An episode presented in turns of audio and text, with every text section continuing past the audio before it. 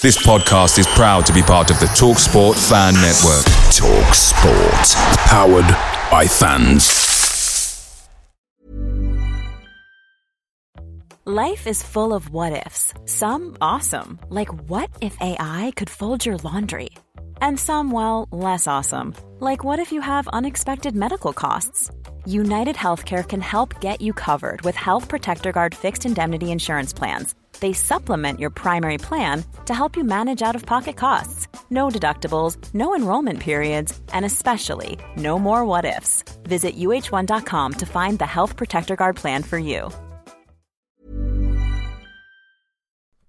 The Talksport fan network is proudly supported by McDelivery, bringing you the food you love. McDelivery brings a top tier lineup of food right to your door, including my favourite, the quarter pounder with cheese. Mmm. No matter the result, you'll always be winning with McDelivery, so the only thing left to say is, are you in? Order now on the McDonald's app, and you can also get reward points delivered too, so that ordering today means some tasty rewards for tomorrow. Only via app at participating restaurants 18 plus. Rewards registration required. Points only on menu items. Delivery fee and terms apply. See McDonald's.com. Hello,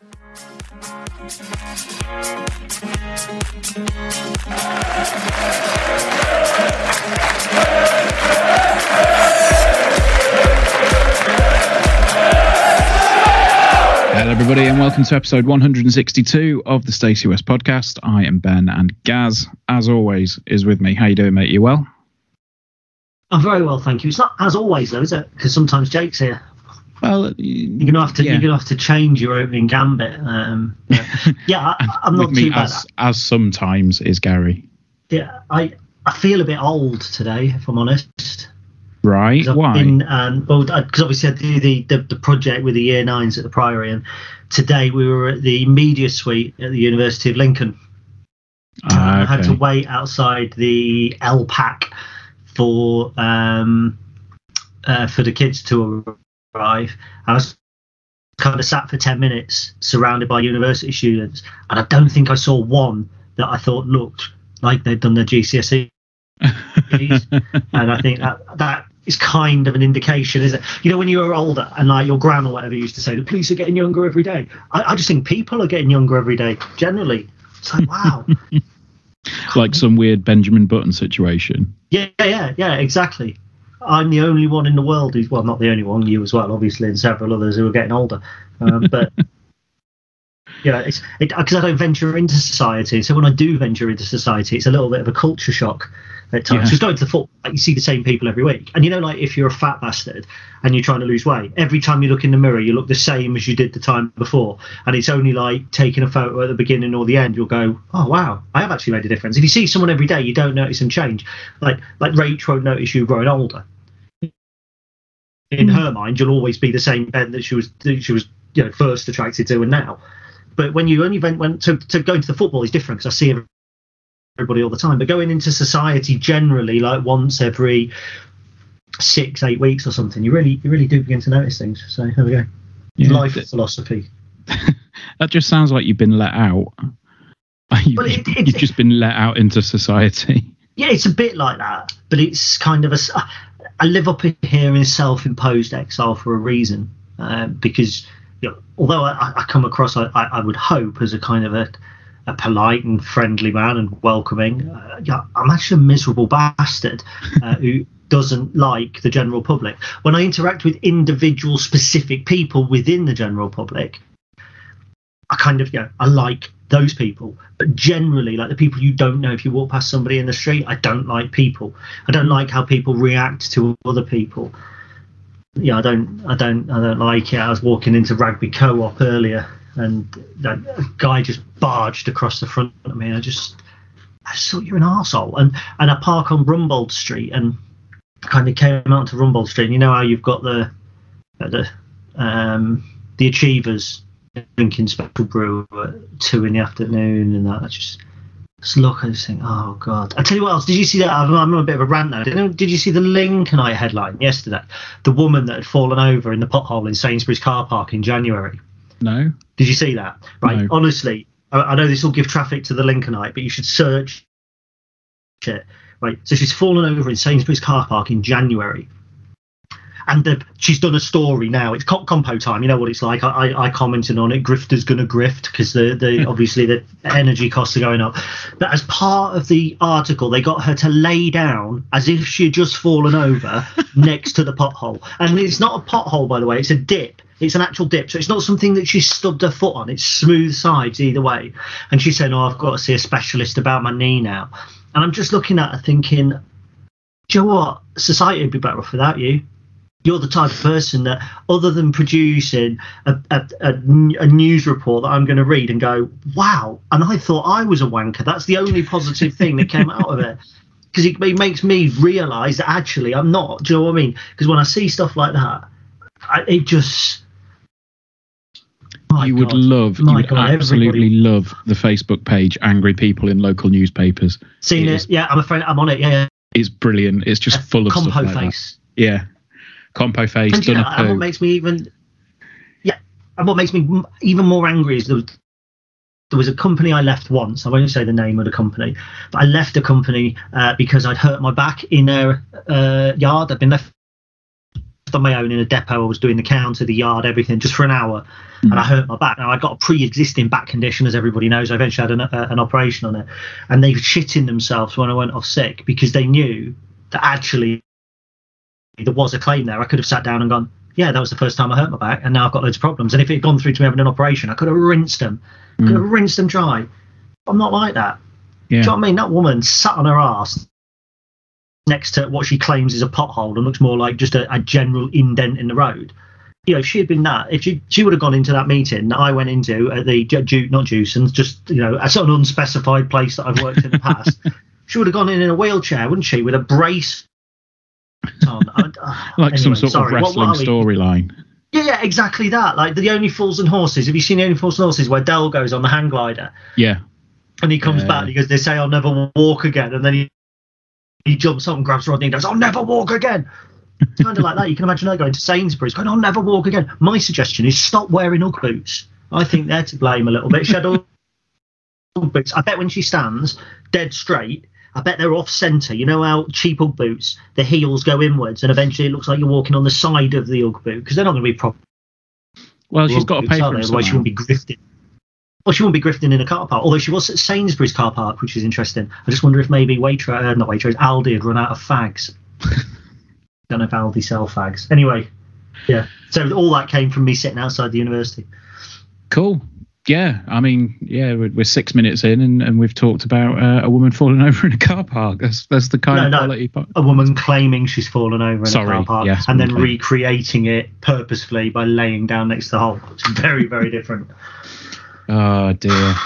So, but no, no, I've I, I had uh, I, I had my first actual proper music gig in uh, well since the start of uh, of of the pandemic on Sunday. It was bloody brilliant. Okay.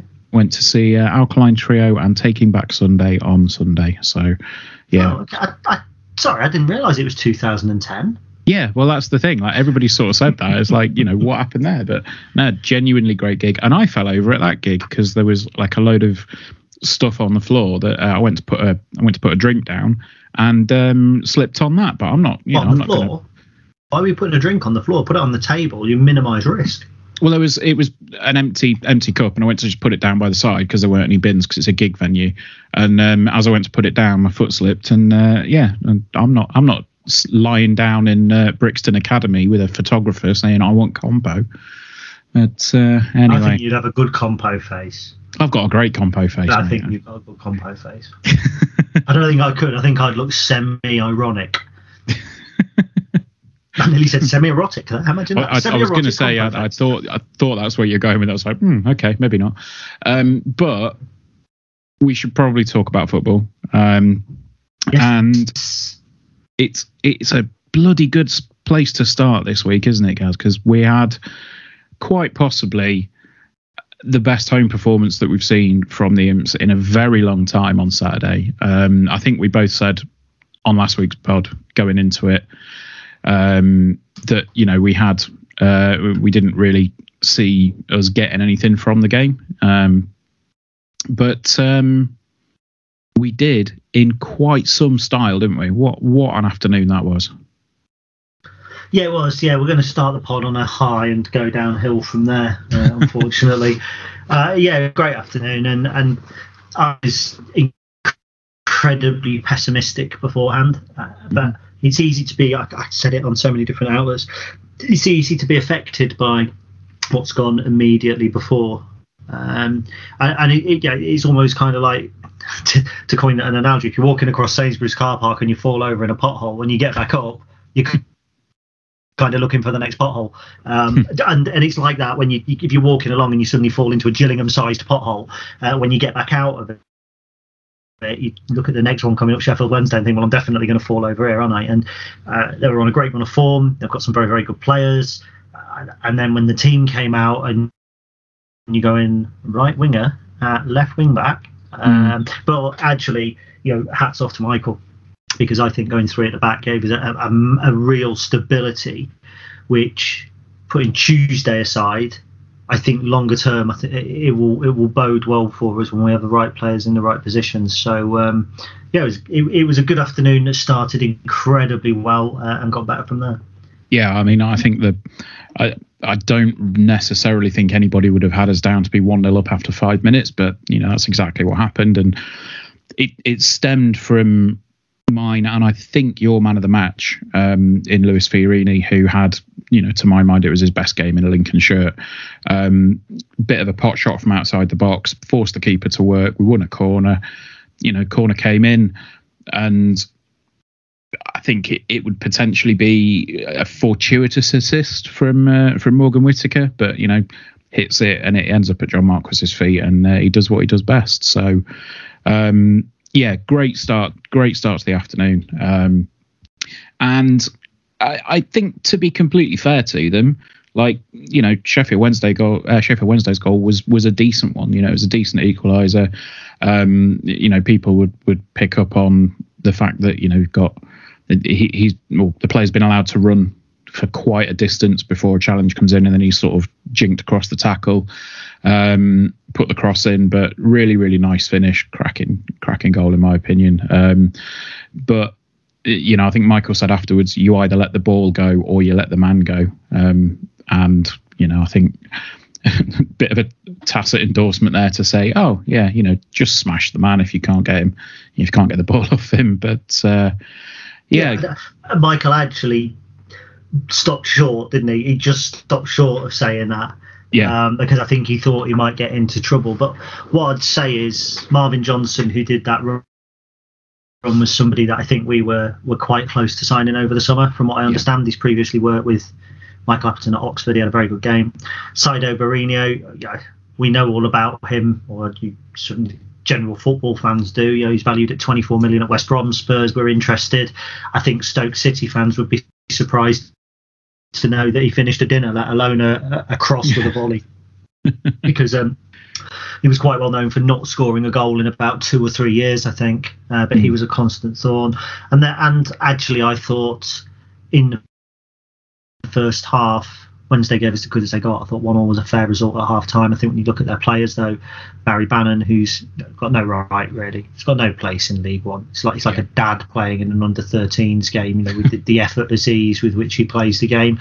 The other midfielder, Luongo, um, or Luongo, who was at Queens Park Rangers. I mean, I remember writing about him as you know the best player Queens Park Rangers got by a mile in the Championship not long back. He was actually quiet, but you know, on their day, really, I, I actually think Sheffield Wednesday are underachieving. I think if all those players were in, were deployed in the right positions and were playing to the best of their ability, that squad is a top two squad, when uh, without a doubt. And and then think of the players that they can bring on. The likes of Lee Gregory came on for them, I think, didn't he? And um, Edley and Palmer start. They've just got such a good squad. So it was a real testament to the bravery of the players and to Michael's tactical uh, decision that we went in level at half time. Mm. Yeah, and I, you know, I think yeah, one all was a was a decent result at half time. I, I don't think there was any complaints.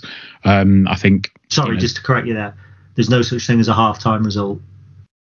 Half time score one. One one was a half time score line. The result comes after 90 minutes. I, I just I don't want you to embarrass yourself in public uh, by saying that again. So I'm just you know I'm always I've, I've been teaching year nine students and uh, this afternoon they wouldn't make that error. So I don't expect you to it's all right. I'd, I'd never make an error such as getting the wrong goalkeeper for a game. Um, and I didn't even pick you up on it. I know, I that didn't realise. that was amazing. I, I just very quickly, I made a severe error earlier. It'll make you laugh, and we can carry on. Uh, I cooked a wedge, some wedges to go with my vegetable lasagna for dinner, and I picked one off the baking tray. Thought that's going to be hot. Reached over and put it on the side, but then put my hand in my mouth and bit my finger uh, as if I still had the wedge in my hand, as if the two things were independent of each other. So anyway, That's pretty good. half.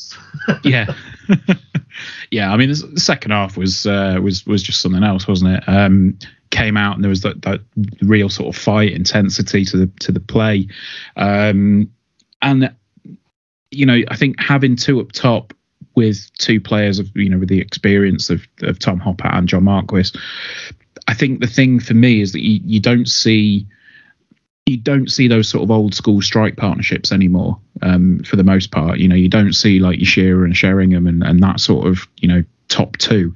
But I think having two players of that quality up up top, even though they weren't necessarily linking off each other and and you know um, playing the way that you expect a, a strike partnership to play, I think they were both excellent in their own right, and that was summed up for me by Brooke Cuffy's goal because some really good work from Regan Poole Um, puts the ball down the channel to Tom Hopper, who did well to stay on side, gets to the edge of the box, and he just takes a second, looks up, and instead of you know putting it straight into the middle, just sees Brooke coming towards the edge of the box and plays a perfect pass. Um, and what a finish it was! You know, I think he's only just turned 18, um, Brooke Norton Cuffy, and yeah, the composure that he showed to to stick that away was uh, was great, and you could see what it meant to him. You know, all over his face, just fantastic finish. Um, on that one, I think the other thing as well for me was when you watch the replay of it from the other angle, you see how much it means to John Marquis as well, because he's sort of in the middle, and I think there might be some players that would celebrate, but potentially be a little bit miffed that they didn't get the ball played to them. But you look at how much that means to John Marquis when that ball goes in, and it was fantastic. Absolutely, yeah, great moment. And um, I thought, to be honest, we'd shut up shop at that point. Um, I know you said in the in the piece that you you sort of thought, well, two all will be a good result, but I thought we'd potentially try and close up rank, you know, close ranks and, and try and see the game out at two one. But that wasn't to be the case, was it? No, I mean just to pick pick back up on that goal, you're right. It was a great goal. Uh, I I actually like Marquis's run, and when you've got two players in the box, make a defender um, choose where he's going to go. Because last season when we were playing one up top, Hopper makes that run to the byline, pulls Yeah. it back to Brooke Norton Cuffy, unless the attacking midfielder's made a run into the box, the defender stays where he is or he goes to Norton Cuffy and it becomes much more difficult. And even three games ago, that's the decision that you're kind of not making the defender make, if you know what I mean. Whereas actually, when Marquis is running into the box, like you said, I, I thought they played pretty much independently of each other. And I'll have a look at the passing actually in a minute and see the, the amount of passes that were exchanged between Marquis and Hopper and, and, and just see if that was a, a kind of a popular um, uh, partnership. But actually, it, it's not always about what you do with the ball uh, in terms of a partnership. And I think that was probably classic when you think back to like Beardsley and Cole. You know, Andy Cole very, very rarely passed to Peter Beardsley. Very, very rare. But they were a lethal partnership because you make a defender make a choice. And I think that is something that we can hopefully take forward. We didn't do any of that on Tuesday. We'll come to that later. We we didn't do it because I think the two players that were there were probably the wrong combination. But in this instance, it was very much the right combination. Mm. Uh, and as you say, for two one, my first thought was I'll take a draw here, brilliant, because I thought Sheffield Wednesday would come on to us. Yeah. But actually, we, we pressed them in the right areas. We, we didn't force them into many errors. They didn't they didn't make quite as many errors as, as, as you might as I might have um, as you might have thought. Uh, but then we got the third goal and that killed it off. And again, it was it was intricate passing in a tight area. Uh, lovely little touch by Conor McGrandles, yeah, and he's got that in his locker. We see him at the moment as that holding midfielder because that's where he's having to play in absence of Liam Bridcutt. But actually, Conor can play further forward, and he has got a, a really nice range of passing when he does so. Uh, and then John Marquis finished like a player who is in form, and, and that bodes well. And okay, again, we didn't see that on Tuesday night. We didn't carry that over, which is a shame. Um, but you know, he hasn't scored for a few games. There was just beginning, I think, one or two people to turn not against Marcus, but it's very very easy for for reaction to turn quickly when you think he scored three and three and then didn't score his next five games or whatever. People I think were just beginning to go, we haven't got anybody to put the ball in the net, and then a brace, and he's shown that he can can do it. So, you know, I was delighted. I was delighted to get the third goal. And even when the third one went in, my very, very first thought was, I hope it don't finish 3 3.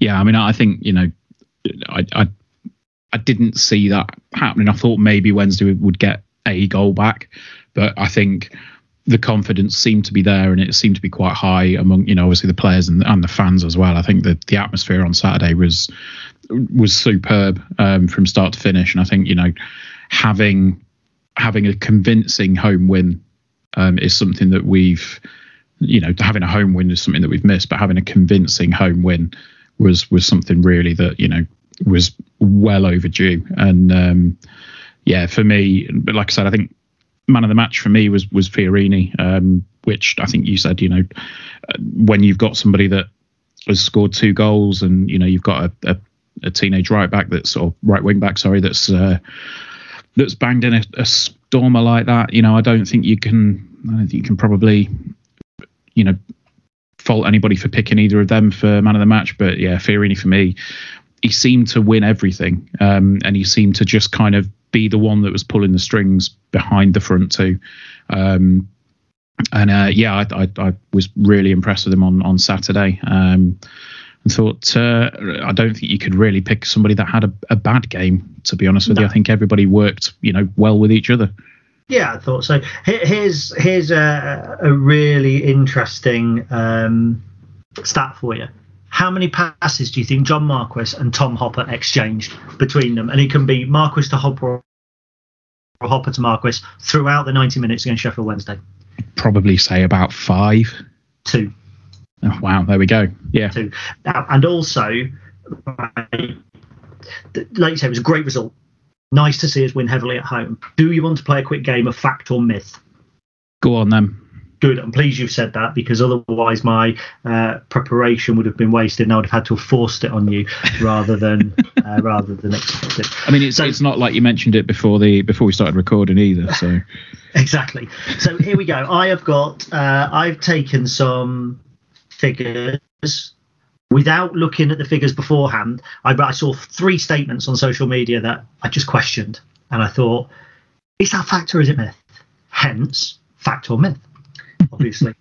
so the first one is, and this came at, at Sheffield Wednesday. That's what happens when you pass forward. Okay, saw that on social media. 3 1 win. That's what happens when you pass forward. So, did we make more forward passes against Sheffield Wednesday than against Gillingham, Bolton, or Doncaster. So on average, I mean, you know, if one of them is out, fair enough. But on average, did we make more forward passes against Sheffield Wednesday than the three previous games? So is it fact or myth? I would probably say that that's a fact. That, my friend, is a myth. Wow. Uh, okay. We played 117 forward passes at 57% accuracy against Sheffield Wednesday. Against Gillingham, 183 forward passes at 63%. Against Bolton, 147 at 71%. And against Doncaster, 165 at 69%. We played significantly more forward passes in all those other games and with quite a significant percentage success rate difference. So mm. that's one point you haven't got. And your aim here is to get one point. Uh, no, we'll say two points because that makes it very hard. Touches in the box. Okay, so Sheffield Wednesday and Lincoln City, I read genuinely. Now it's kind of these two statements are connected, but that's what happens when you get the ball in the box. So, how many of the three games before Sheffield Wednesday did we have more touches in the box in? Okay, if any, or did we just have more touches in the box Sheffield against Sheffield Wednesday? I'm going to say two of the previous three. You're nearly right. It's three of the previous mm. three. Against Doncaster, 34 touches in the box. Against Bolton, 19. And against Gillingham, 20. Against Sheffield Wednesday, we had 18 touches in the box. 18 touches. Mad. Hmm. Last one. And this is this is the one that sparked it actually. It's the one I've saved till the end. That's what happens when you put crosses in the box. genuine, hundred percent. And I thought, okay, okay, that's good. So, fact or myth? Did we put more crosses in the box against Sheffield Wednesday than all the others? Given how annoyed it's made you to come up with this feature, I'm going to say it's a myth. It is a myth. It is a myth, kind of. Uh, we put fewer crosses in the box against Bolton. 13, four were accurate. Uh, against Sheffield Wednesday, we put 15 crosses into the box, four were accurate.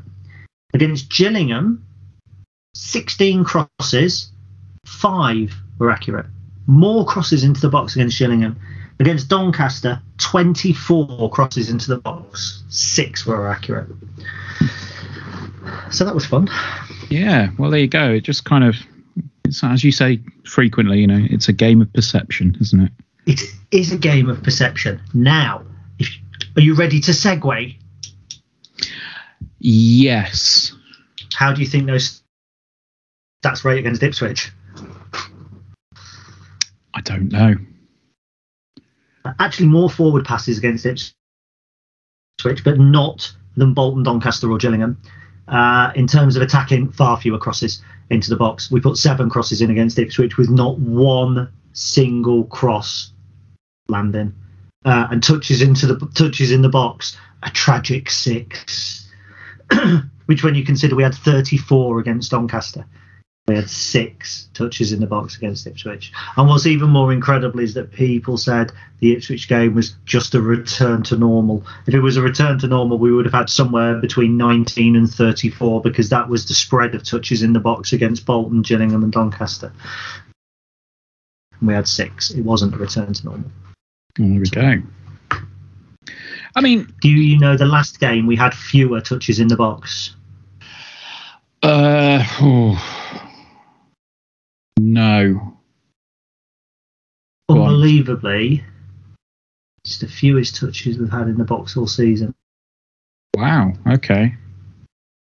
Uh, I mean- hang on. Yeah, nine against Fleetwood. But there is one game where we've had exactly the same. The only other game where we had six touches in the box was when we won 3 1 at Sunderland. Well, there we go. But like, let's uh, you know, let's let's sort of put you know put Sheffield Wednesday to bed. I mean, you know, I say it was a fantastic day, fantastic result, and it, it made for you know a hell of a weekend for a lot of people. Um, I think the obvious feeling was, you know, we can we can carry on that to to Tuesday night. We can you know go to Ipswich and get something from the game. Um, personally, I think it it sort of made Tuesday night a free hit, didn't it? I think it was. We didn't expect to get anything from Saturday uh, as fans. You know, obviously internally that the, the the club may have been thinking something differently, um, but I think with Tuesday night Ipswich being you know the form team in the division, um, I think it would have been extremely optimistic to expect anything other than than what happened. Um, and yeah, I mean, coming away, uh, coming away from the, the team selection, at least you, you sort of look at it, you go right. Well, it's it's obviously the same, uh, the same like well, the same formation, but a different personnel uh, slotting into the positions. So, I, I, I, will be honest. As soon as I saw the lineup, I, I wasn't overly, op, you know, I wasn't overly optimistic we'd be able to get anything at all. Um, and 20 minutes or so, or 20 minutes aside in the first half, I think it was probably a fair scoreline to go in at half time. Um, you see, didn't say result. Um, I think it was a fair scoreline at half time. It, it did have that feeling of, you know, is this going to be a cricket score coming out of it um, when we went in? But, you know, um, yeah, I obviously, you know, not that many touches in the box and not that many um, well, presumably not much possession because I know we didn't have a huge amount of possession in the whole game. But uh, yeah, how did you see the first half, Gaz? Um, I, am going to answer this literally because I've got quite a funny story about it. Uh, but possession was 55 to 44. Um, by the way, so actually we had more possession against Ipswich than da da da da da da, da we did against Sheffield Wednesday. Um, so I'll tell you how I saw the first half on iFollow. but um, I wasn't going to Right. because I, I, I, I'm, on, I'm on a little bit of a health kick. So I'd done my run, and it got to just just before kickoff, and I was just having my, my dinner kind of thing. And I thought, you know what, I'll listen to it on the radio tonight, and then I watched the highlights back because I can watch key areas back on Wyscout, and I'll do my write up tomorrow around those. And I listened for the first 15 minutes, and Jimmy Walker had me convinced because we were playing well Mm. on the radio, and I thought actually I'm going to want to write this up tonight. And yeah, I'm not writing up from a radio report because there's no point in me writing up from a radio report because it's a radio report. Do you know what I mean? It's someone else's opinion, and I'm not going to rehash someone else's opinion. So I decided to subscribe to iFollow, and by the time I'd got my laptop open and my second monitor plugged in, and I'd got um, I'd got a feed, uh, they were just celebrating their first goal. Um, so, uh, so it's your fault. Yeah, and I, I just got settled down, and they scored the second, and I'm like, oh yeah. no, which was onside. It's clearly onside. Um, Adam Jackson's definitely playing him on. Um, do you know? I thought we were poor against a very good side. I don't think we were awful. I don't think it was a shambles or whatever words. Everybody you know, desperate to make this game as bad as the last. I went into it positive actually because again I've got that you know oh I've just come out of that Sheffield Wednesday pothole. Let's jump into the Ipswich one, and I thought. We can we can go and do something here. Um, first 10, 15 minutes, I thought we would, and uh, to be honest, Ipswich got their second goal, and, and I don't actually think they were that brilliant after that Mm. don't think Ipswich were, were were all that. I mean, people saying, "Oh, you know, it could have been could have been much worse. It could have been five six nil." We were really worried about it. They had 14 shots on goal, three on target, and of the three on target, two of them were their goals. Um, Gillingham had more shots on target when they when we played them, and I think in, they weren't in that good.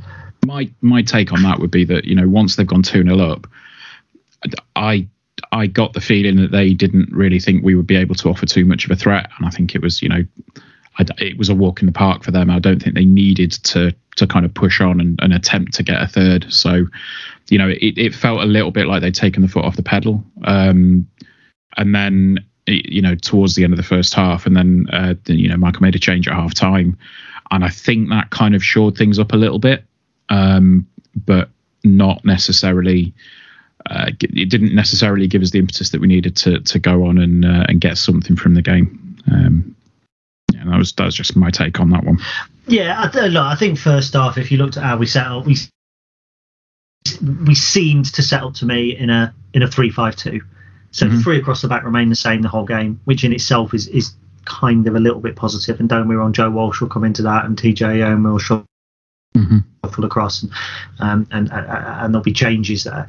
Uh, McGrandle's holding midfield are great. I, I, Chris Maguire didn't work in midfield for me. It didn't. It, it just didn't work uh, Nope. at all. Um, I thought he was the worst player uh, on the field, only just pipping Liam Cullen, who I thought was anonymous. Uh, there was once or twice in the first half where it looked like Whittaker and Cullen might link up, you know, a little ball ball in, at one lashed wide, and I'm, I'm not going to pile on Morgan Whittaker. I, I don't think he was in the worst two players, worst two Lincoln City players on the field. He didn't do some of the things that you would hope that he was going to do. But actually, when you look at his numbers and when you look at his stats, for instance, I think on Sofa Score or Who Scored, he was Lincoln's man of the match, um, Yeah. which is going a little bit far, Yes. to be honest. it's it's kind of going a bit far. Uh, but I think he had a better game than at least Lewis Fiorini, Chris Maguire, and Mhm. Liam Cullen. I don't think it's a lack of effort on any of those players' halves. In the second half, when we came out, we, we looked to be a little bit more like a 3 4 3. So we actually looked like we did go and, and, and try and attack a little bit more, believe it or not, because it didn't happen that way at all. Um, but he pushed Morgan Whittaker into kind of the what was the Brennan Johnson role last season, which was kind of playing in the 10 role, uh, Mhm. but with two strikers. But again, Maguire was one of those strikers. Never, it just, it just didn't work. It didn't Mhm. work for Maguire, uh, and it didn't work for Scully when he came on either. He, Scully's the darling of Lincoln City, and I, I kind of get that. He's like, he's like the modern day Harry Anderson. You know, we love Anthony Scully because he's got that. I don't know. He's got that whatever it is that Harry Anderson had. Do you know what I mean? I, I, I kind of it's hard to put into words. Yeah. Actually, since he's come back from injury, um, he's not been great. And you know, there was times where he was was running into the channel and he had got I can't remember who on the outside of him. And he just didn't Brooke Norton-Cuffy, I think it was. he just didn't play the pass. He just didn't play the pass. And, and and I think there was poor decisions in key areas going forward that you know you don't want to be making on Saturday. Um, so yeah. Yeah, I, I, you know, can't disagree too much there. I, I, I'm, you know, I said at the time, I'm, I'm with you on Whittaker. I think, um, you know, playing, and as you said earlier, you know, when we saw where he was starting against Sheffield Wednesday, playing a right winger at left wing back, I think it was a, it was a difficult thing for him to, to do because he's, you know, he's not, he's not defensively minded. Um, you know, obviously we saw that the other week, but I think having um, you know having a player there, you needed somebody with that natural left foot, which is obviously when Cohen came on, and I think with, you know it seemed to shore things up a little bit, um, and I think Whittaker started to to carry on doing or look like he was going to be doing things that he was doing against Oxford and Sunderland. You know, he, he started to to find the pass, he started to beat the man, and, and things like that. You know, um, I. We, we created more with him at left wing back and not Cohen on the field. Do you know how many chances we created in the second half against Ipswich? Not many. One. Yeah. In the And that was 96th that was in the minute. I'd say that was in the you know in injury time, wasn't it? Yep. No, we didn't. We didn't have. So had had we not had that chance in the last minute, we would have had the same xG as Manchester United had at Man City. None, zero. That would have been a woeful. It was a woeful, woeful half from both teams. They only had five shots, one on target. It, it was just a slog, a slog to watch because they were they they set up with five at the back. You know, they they play their five three two, and um, that was how they finished the game. They came, they they shuffled it about a little bit on uh, on 60 minutes and just played with formations. They had one up top early doors. They finished with two up top, but they never went they never went on to kill the game off. They got their lead and then they defended that lead and respected them. They they did that very very well, but. I keep seeing things. I think Michael said one of the best teams in the league, and for me, I'm not so sure. I'm not so sure. I think probably when I when I- say that, I don't want to sound cruel to Ipswich. Mm. They did what they needed to do to win the game, and maybe that's what the best teams do. Were they the best teams in terms of creating and free flowing football? Not for me, no. Uh, But were they one of the best teams in the whole package, getting the goals, getting the results, controlling the play? Possibly, yeah, mm. possibly they were. Yeah, I mean, I think for me, the most important thing from Tuesday night is that, you know, I said this at the time, we didn't beat ourselves. We didn't hand Ipswich goals on a plate. You know, we, we didn't cock it up from a simple pass that, that got misplaced and immediately got snapped upon and, and rifled into the back of the net. I mean, I did see somebody trying to say, you know, that the first goal was um, was on Whittaker, and that's not used to you, by the way. Um, you know, I saw some other people suggesting it, and I thought, well, no, because if if that pass that Whittaker tried to make came off, it would have been genius. But unfortunately, it got intercepted, and you know that then started the move. But I think you know you, you brought it up when you said there was there were things in the middle of that that should have been potentially cut out, and I think what Ipswich did on Tuesday night was that they they identified the weaknesses and they exploited it rather than waiting for us to make a mistake and as I said just handing them two goals um, Yeah, I, do you know what you made? A, uh, I'm, I'm gonna I'm gonna shock you here. Um, you made a very very good point a minute ago. Um, I can't remember what it was uh, because I then went to research something else. Um, but you're right, we didn't beat ourselves. We didn't beat ourselves, and it was nice to see. And that's the second game in a row uh, that we didn't do that, and it's great. Let me ask you, who do you think played was the most inaccurate with their passes on the Lincoln City side on Tuesday night? ooh um, I would potentially say Lewis Fiorini Was second worst. okay Morgan Whittaker was third worst. In terms of accuracy alone, I'm not talking number of passes, with 65.5%. Brooke Norton Cuffy okay is the worst. Now, again, it, it's kind of down to that, that perception, isn't it? Which of our players, I mean, this, this is a little bit unfair, so we'll take this two centre forwards out. But which of our midfield players who are expected to be playing the ball forward do you think played the fewest forward passes? Uh, I mean, That's it's out of Maguire, Fiorini, and McGrandles, isn't it? I think in that situation you'd expect it to possibly be McGrandles with the, you know him, him potentially having more of a defensive manner about him. If he's more defensive, he's probably going to be playing forward. No, that's more, true. Not expect. Yeah, McGrandles played, uh, and it's per ninety. It's worked out, so uh, you know I- it's kind of, and we played hundred now over many minutes, so it's all a little bit uh, odd. Uh, but McGrandles played twelve forward passes. Lewis Fiorini played nine forward passes. Chris Maguire six. wow, okay. And, And obviously, to be honest with you, of of the three, I know you know you just said that with with McGrandles there being you know more defensively minded, you'd expect him to play it forward more. Personally, I would expect Maguire to be playing those balls forward more because he's the one that's got to be that link between the, the two strikers. who played the most back passes? I no idea.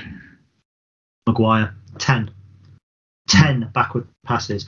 Now, if you're going to ask me what was the one fundamental thing we did wrong against Ipswich, it's not get the ball forward enough. Mm. And and that's a, it's a it's a basic thing to say because they started with, you know, they were very defensively organised. They they they marshalled us very well. But I would want the player that was expected to be creative in that position to have the fewest back passes. And you know of all of the squad, Lewis Fiorini only played three back passes the entire game. Three backward passes. Now he didn't have a good game, Lewis Fiorini. He didn't. He was he was a little bit anonymous. Um, but you know, he, he still played however many forward passes, nine or whatever. He didn't get on the ball anywhere near enough. Um, but people criticise that we go back too often. Morgan Whittaker only played four backward passes. So actually, Fiorini and Whittaker are not the ones that are playing the backward passes. It was Maguire and then TJ Eyoma was Mm. next. So it, you know, the thing is, it's easy to break it down. The fact of the matter is, in my opinion, and I can be, you know, I'm sure this isn't exactly what happened, but it's almost like we sacrificed Tuesday. It's almost like Michael sat down and went, "Well, I want Joe Walsh to play against Wimbledon because I need him. Mhm. Tom Hopper, we need him. We need, you know, that that two up top was beginning to work. Even Yeah. even if they're not linking, they they ask questions. So I'm going to need Tom Hopper and John Marquis.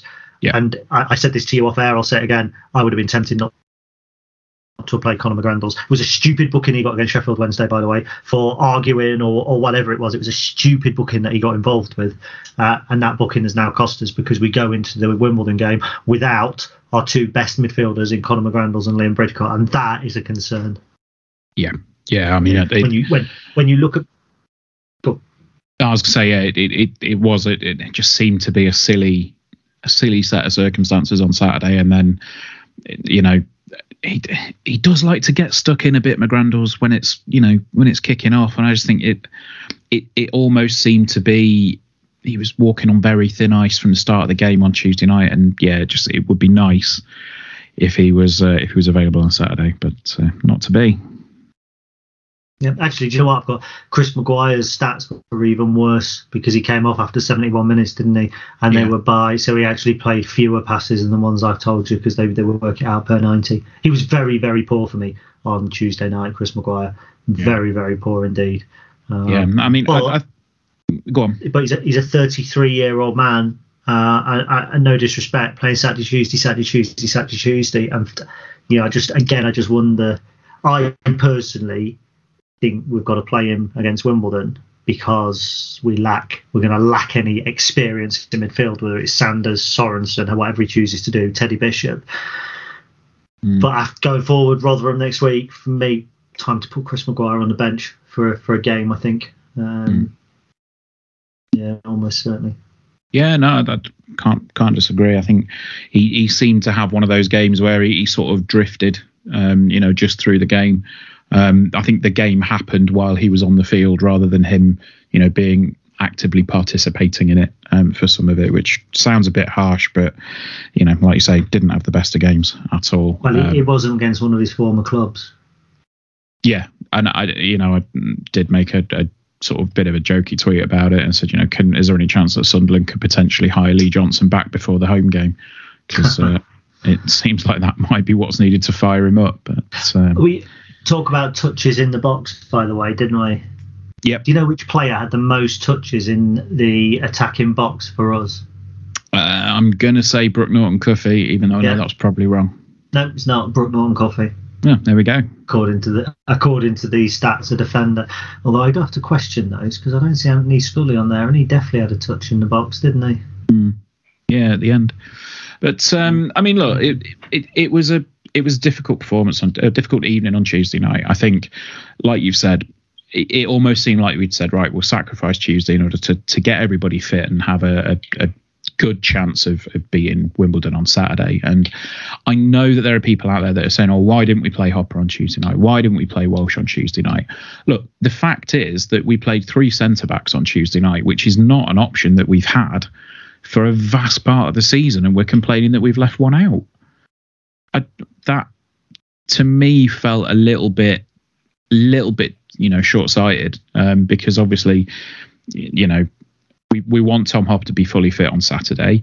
We want Cohen Bramall, uh, Cohen Bramall to be fully fit on Saturday, and we want Joe Walsh to be fully fit on Saturday. And I think if you're risking those three players for a full 90 minutes on a Tuesday night, you know, when Tom's just come back from a long term injury, Cohen's struggling with his knee, and we know that Joe Walsh is made of glass.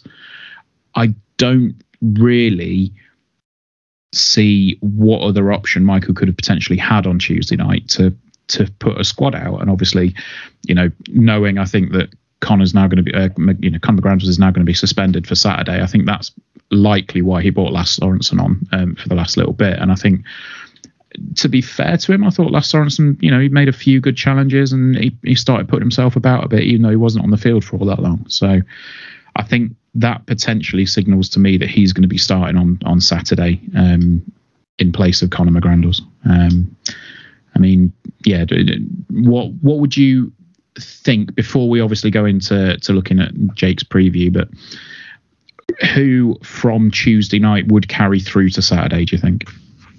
Goalkeeper. Uh, Regan Poole, I think he'll go Adam Jackson and Joe Walsh across the back. Bramall's fit, it'll be Bramall on one flank, we Norton Cuffy on the other. For me in midfield, I know you mentioned Sorensen, he probably will go Sorensen. Um, I would like to see that as Max Sanders in that role. Mhm. I think you only need to play one player in front of the back three. The back three will give you the added protection. Then you go more attacking. Probably be Fiorini, Maguire, and then um, on the flank, uh, I don't with with with the two up top. Sorry, um, which would obviously be Marquis and uh, Hopper. So that's the way I see it. Um, yeah, like you say, bringing Lasse Sorensen's on probably was an indication of that. I, I just think recently Max Sanders has had the opportunity, he hasn't done badly, and yeah, it was said to me today that I can't understand how Max Sanders gets slated for slowing play down and for sideways passes, and actually the midfielders, certainly Maguire and, and, and to a great degree McGrandles, you know, slow play down. And eh, against Ipswich, it was the case. And okay, it might be a necessity.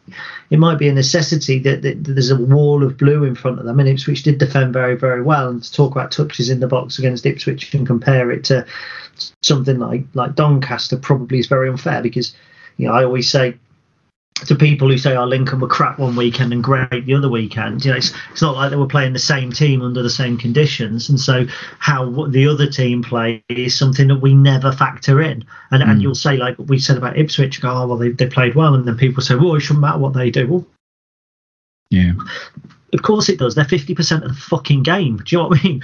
yeah, So, I, but I, I, I think how how those players, Sanders and uh, Sanders doesn't get a game because apparently he slows the game down or he's too he's not progressive enough. Seems very very unfair. Um, and I, I, I, would play him with, I, you know, in an ideal world. I- I'm going to sound like I'm down on a certain player. I play Fiorini and Bishop Mm. personally as the other two two midfielders because Bishop can transition between the two. He played very, very well at right back for a while. He's shown that he's got that kind of defensive nous as well, nous as well. Um, but he'll, he'll probably be Maguire and Fiorini. And, and look, like people criticised Fiorini on Tuesday, and you know, as good as he was on Saturday, uh, people said he was that bad on Tuesday. I don't think he was that bad. I think the game just passed him by a little bit.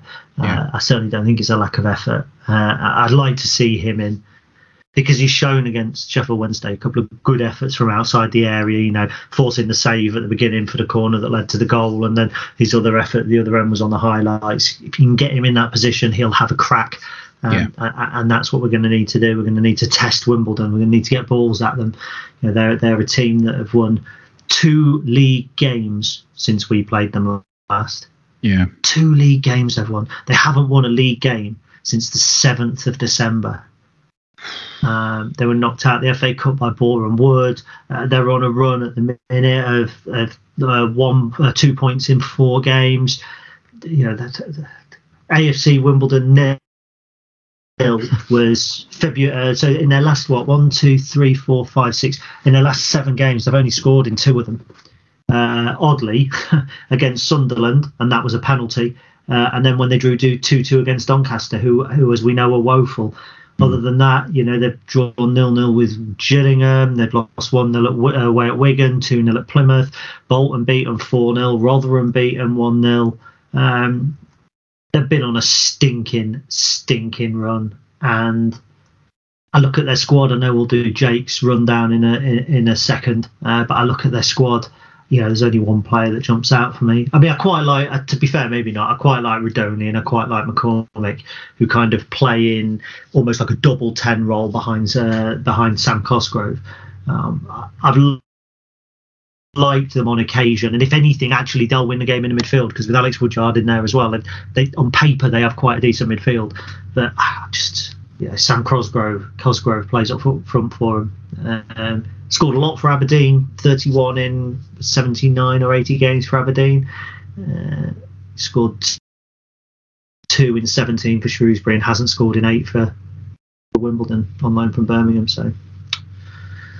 Yeah, it's. I mean, uh, let's. You know, I, I just want to sort of put put a pin in in Tuesday and just say, you know, I think ultimately. I've moved. I've moved on then. Yeah, I know, but I, I, I wanted to just bring it back slightly because I know there were some there were some eyebrows raised, shall we say, as there usually seem to be at the moment, um, by some of the comments in in the post match press conference, and I think, I, you know. I don't think we were utterly abysmal on Tuesday night, and I think you've said pretty much the same thing. I just think we we were genuinely, in my you know my opinion, beaten by the better team um, on the night. But yeah, moving on to Saturday. Yes, Jake has done a preview for us. Unfortunately, at the time of recording, he's not sent the file across yet. So uh, you'll be hearing this at the same time that we will. What do, you, what do you think the reason is for this sort of, up, you know, the the, the bad form? Obviously, last year you had Joe Pigott to, to put the ball in the back mm. of the mm. net. It doesn't seem that you've got a figure like that. You know, you were relying on Ollie Palmer, which, as we know, yeah. can be a bit of a liability. Um, I what what's what, is it? Just you can't score goals? Is it you, you conceding maybe three or four a game? What what what's the crack there? Well, when when Pigott left, uh, we were told sort of straight away that oh, we're not we're not going to replace like for like because we simply can't afford to, and any player in League One who could score twenty goals won't be coming to us because they'll have a long list of clubs ahead of us. Mm-hmm. Um, and Mark Mark Robinson was quite brave and said to us, well, the goals are going to be shared around. And early in the season, we had something like 13 different scorers. Mm. So I thought, oh, maybe he's right then. But then we did go through a real bad patch where we just couldn't score. Um, and that tended to coincide with Ollie Palmer and one or two others being injured. Um, and the spine of the side really is just based on like maybe four senior players. And at one point, we had three of those out. So we did start fielding the youngest team in the league, and it did show. Opponents have said to me, "Well, it's like watching us play a under twenty three team in the Papa John's Trophy." And yeah. yes, it must have been for them because that's that's how we had to line up. But um, has Ollie Palmer been a big miss for us? Yes, he has. We we did get him, I think, as as fit as he could be, and started to see the results. And then, of course, you know, Wrexham dangled the carrot, and off he went which I don't blame him for. But I mean, they they just put an offer on the table, which transfer fee wise, I think we could have rebuffed. But I mean, mm. the the personal terms that he's supposed to be on, we just cannot get get near that. So that's yeah, life. Just, just, in terms of, of, of you know speaking about the youthfulness, I think I looked at the stats and I think Lincoln and Wimbledon had the, two of the youngest squads last season in the division, which is really impressive, obviously, for both teams to stay in the division. Obviously, we went on and got into the playoffs. But you touched on Mark Robinson there. Obviously, not massively well known outside of the, the AFC Wimbledon sort of circle, as you will. Um, obviously, this run of form is going to sort of maybe get its critics. I know Michael Appleton is mm. severely under a, under a bit of pressure at the moment. Um, Mark Robinson, is his job under any scrutiny at all? Are there, other supporters calling for his heads, or, or, or are they all fully behind him still? I think openly and loudly, no. And you might think that's that's amazing given the run of form that we have. I think people are trying to see what he's what he's trying to do. And one or two exceptions, I think we got beat four 0 at Bolton, three three 0 at Oxford. But recently, when we have lost, it's only really been by the odd the odd goal most of the time. And people talk about like fine fine margins and stuff, but literally nothing has gone gone for us lately.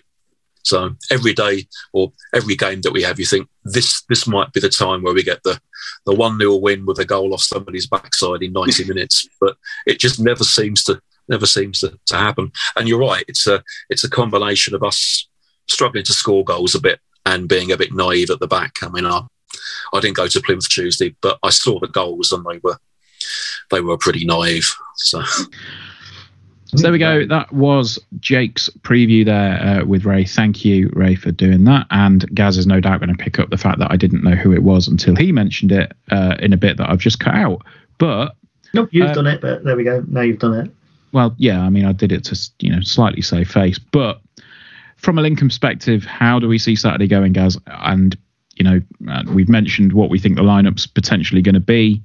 Um, do you think we'll continue with the same setup or will we revert back?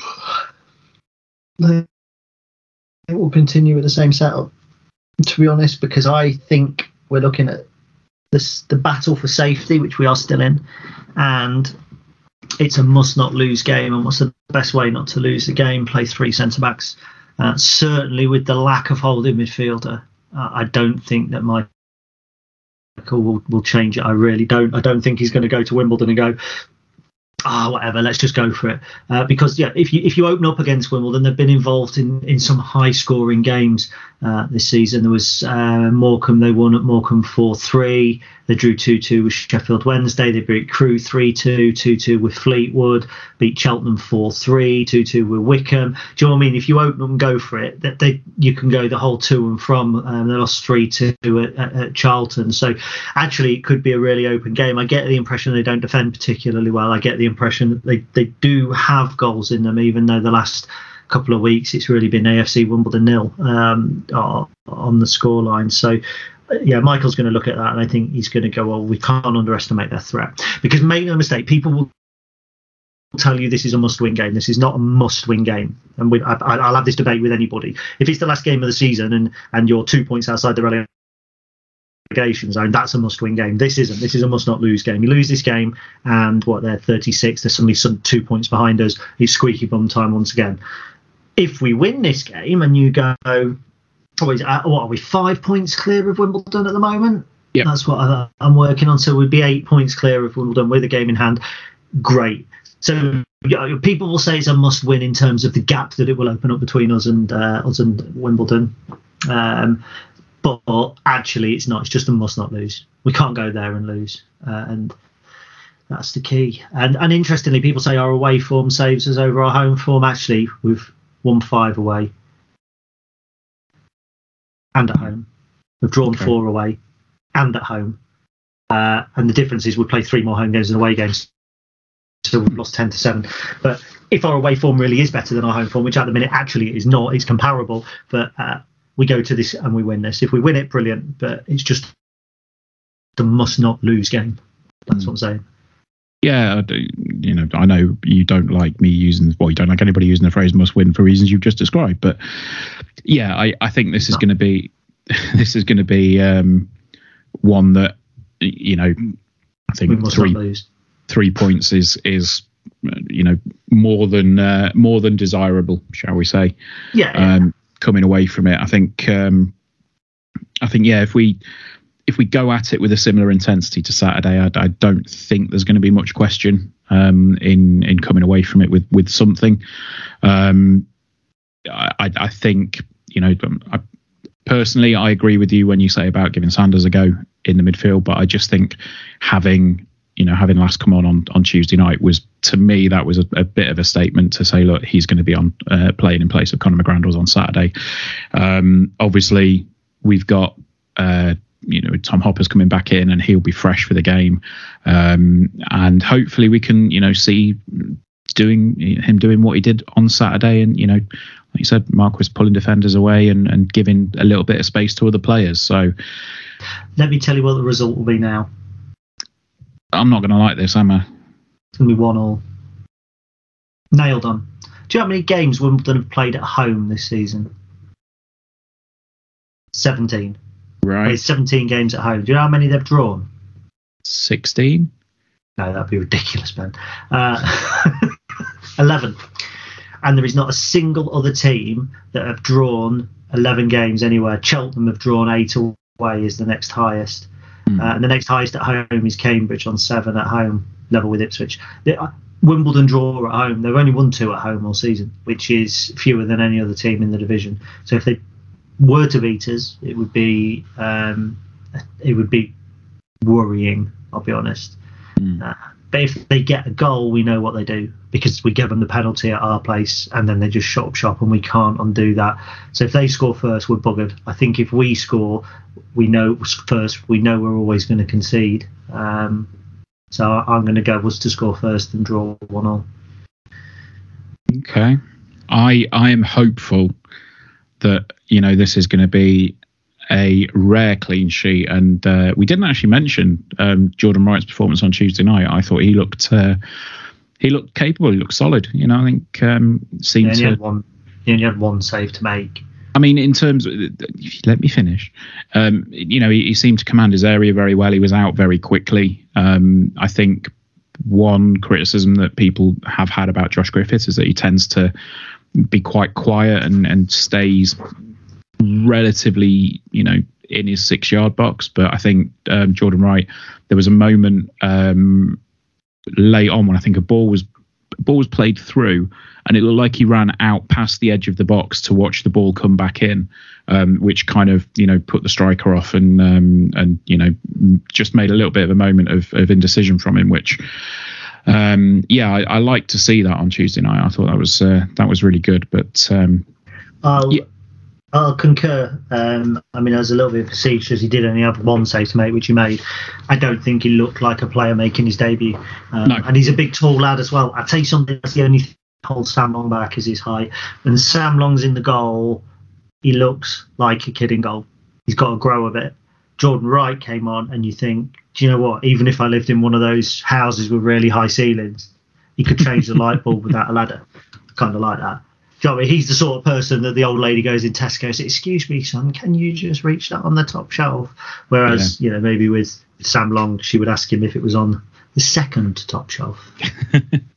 yeah, you know, I think he, he looks solid. And I, I, I would hope, you know, that Saturday will be uh, be his first clean sheet for the club. Um, I I just I, I want Saturday for a multitude of reasons. Obviously, I'm a Lincoln City fan. I want us to win. I just hope that you know Saturday is the one is is the game where we do build on last week's result. You know, on on against Sheffield Wednesday, we do kind of have that moment of just writing it off on on uh, Tuesday night and saying, look, we needed everybody fit for today, so like you said, we've sacrificed the game, and you know tonight is or Saturday is is about getting all three points. So hopefully we can do so. Um, I just hope this is the you know the start of the the moments when we start to realise, oh hang on, we probably will be in this division next season. So yeah, I'm going to go for a, a 2 0 win. I think we will get a clean sheet and I think we'll get a couple of goals to go with it. So uh, that'll be fun. But that brings us to the close of a Wimbledon preview. Is there anything else that we need to talk about, guys? I don't think so. No, I can't think of anything. I can't even give you an update on what I'm about to eat for dinner because actually, in about 20 minutes' time, Dave and Chris are coming round and we're going to smash some pool walls about, which um, I've been quite successful at pool recently. Yeah, so you've said. I was, unbeaten in the unbeaten against Gillingham after Gillingham. I'm not against Gillingham. I didn't play all of Gillingham at pool, obviously. Um, can you imagine? I bet if Gillingham were played pool, I bet all they do is snooky the whole game when they. That's the sort of football. That's the sort of football they play negative. I bet. I bet they'd try and snooky you from a break. I can just smash her imagine over the head with a cue after the game. Oh, I mean, that's casting aspersions on them, but yeah, probably. Um, I played dad after the Sheff Wednesday game, and uh, it was very close until the final frame. Uh, final, we played seven games, and it was like two-two, and then it went to five-two. So So it wasn't close at all. it was. It was two-two at one point. That's close. It's Yeah, level. if- You can't get closer than two-two. You can't get like two point one and two because that's not as close as two and two, is it? yeah, but if you if you go if you start draw, you know, if you go two all in a game and then you come away saying you know with a five two win, you won't say that the game was close, will you? It was up until you scored three goals. Yeah, but you're talking about the final result here, guys. If you score all three goals, like 89, 90, and 91, Doesn't matter. and it was 2 2 up until the 90th minute, you're telling me that's not close? Tell that to Real Madrid. I tell you what, next time you see my dad, you tell him it wasn't close. Real Madrid what? I don't understand that reference. Uh, they were one 0 up and they conceded two goals in two minutes last night. Real Madrid did. No, sorry, PSG were uh, were one 0 up and then Real You're a Madrid ball scored of contradiction, and you're telling me about a competition I don't even care about. song, the Green Day, the final Green Day song on the Insomniac album was written about you. What's that song? Walking, Walking contradiction. contradiction. No. Do as I say, not as I do, because the shit's so deep. Camera on the way, I beg to differ on the contrary. Agree with every word that you say. I know every word to that song. Talking Yeah. cheap and lies are expensive. My wallet's fat, and so is my head. Hit and run, and then I'll eat you again. Got- Anyway, there. Who, You know who sings that again, Gaz? Green Day. Yeah, can you keep it that way? Oh, walked straight into that one, didn't I? I'm Boom. burned. I'm burned. Anyway, I think that's probably a good spot to wrap up for the week. Um, Good spot earlier on, if I'm honest.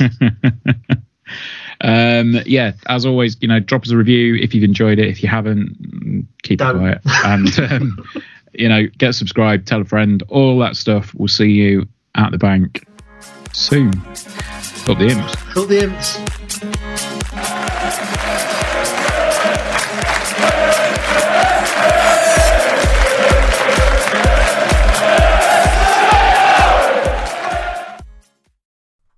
The 90th minute, and all your mates around watching the imps on iFollow.